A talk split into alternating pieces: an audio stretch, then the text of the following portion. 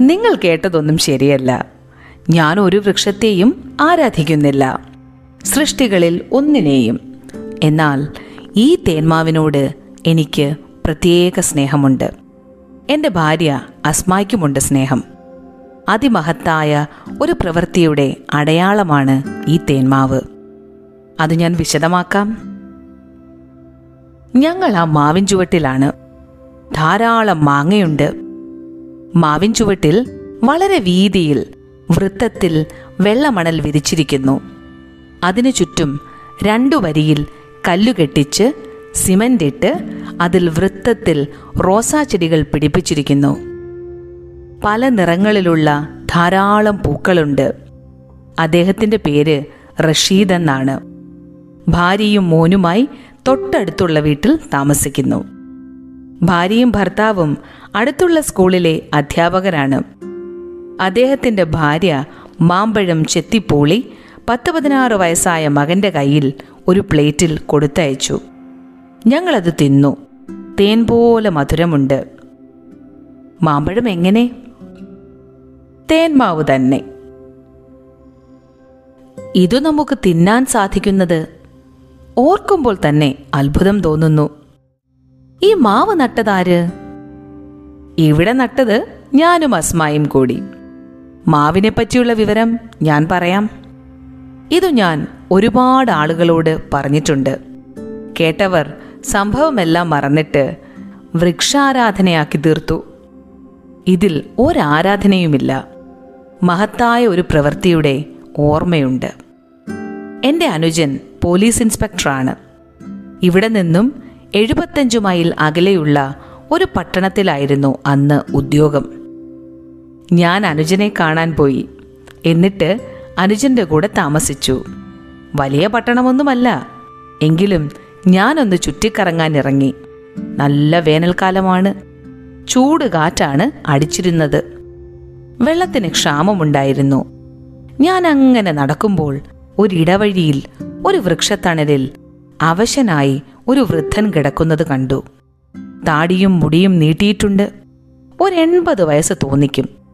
തീരെ അവശനായി മരിക്കാറായ മട്ടാണ്. എന്നെ കണ്ടയുടനെ അൽഹംദുലില്ല മക്കളെ വെള്ളം എന്നു പറഞ്ഞു. ഞാൻ അടുത്തു കണ്ട വീട്ടിൽ കയറി ചെന്ന് വരാന്തയിൽ പത്രം വായിച്ചുകൊണ്ടിരുന്ന യുവതിയോട് വെള്ളം വേണമെന്ന് പറഞ്ഞു. സുന്ദരിയായ യുവതി പോയി ഒരു മൊന്തയിൽ വെള്ളം കൊണ്ടുവന്നു തന്നു.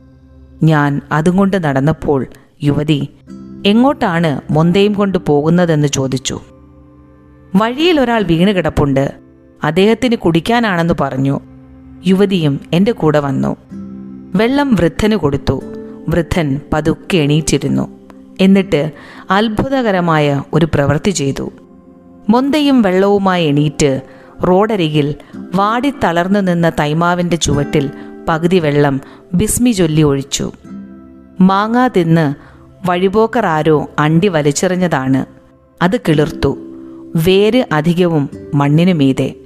വൃദ്ധൻ വന്ന് വൃക്ഷത്തണലിൽ ഇരുന്നിട്ട് ബാക്കി വെള്ളം ബിസ്മി ചൊല്ലി കുടിച്ചിട്ട് അൽഹംദുലില്ല എന്ന് ദൈവത്തിന് സ്തുതി പറഞ്ഞിട്ട് പറഞ്ഞു.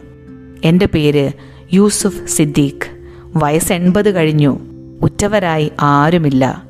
ഫക്കീറായി ലോകം ചുറ്റുകയായിരുന്നു. ഞാൻ മരിക്കാൻ പോവുകയാണ്.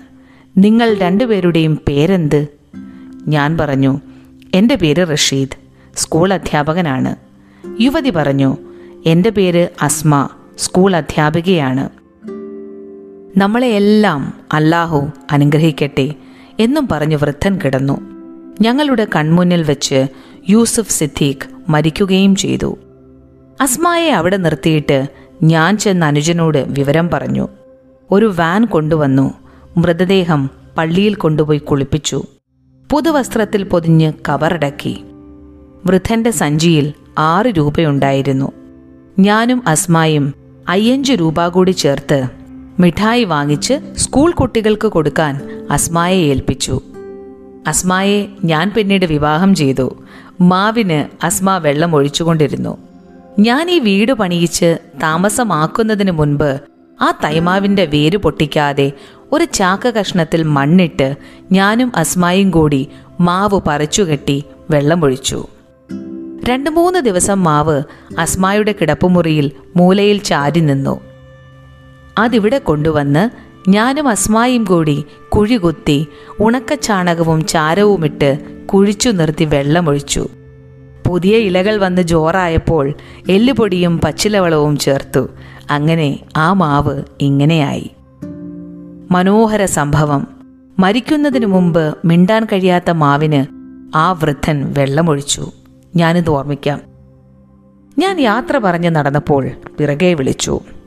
ഞാൻ തിരിഞ്ഞു നിന്നു. റഷീദിന്റെ മകൻ നാല് മാമ്പഴം ഒരു കടലാസിൽ പൊതിഞ്ഞുകൊണ്ടുവന്ന് തന്നിട്ട് പറഞ്ഞു. ഭാര്യയ്ക്കും മക്കൾക്കും കൊടുക്കാൻ പറഞ്ഞു. മോൻ പഠിക്കുന്നുണ്ടോ? കോളേജിൽ പഠിക്കുന്നു. പേരെന്താ?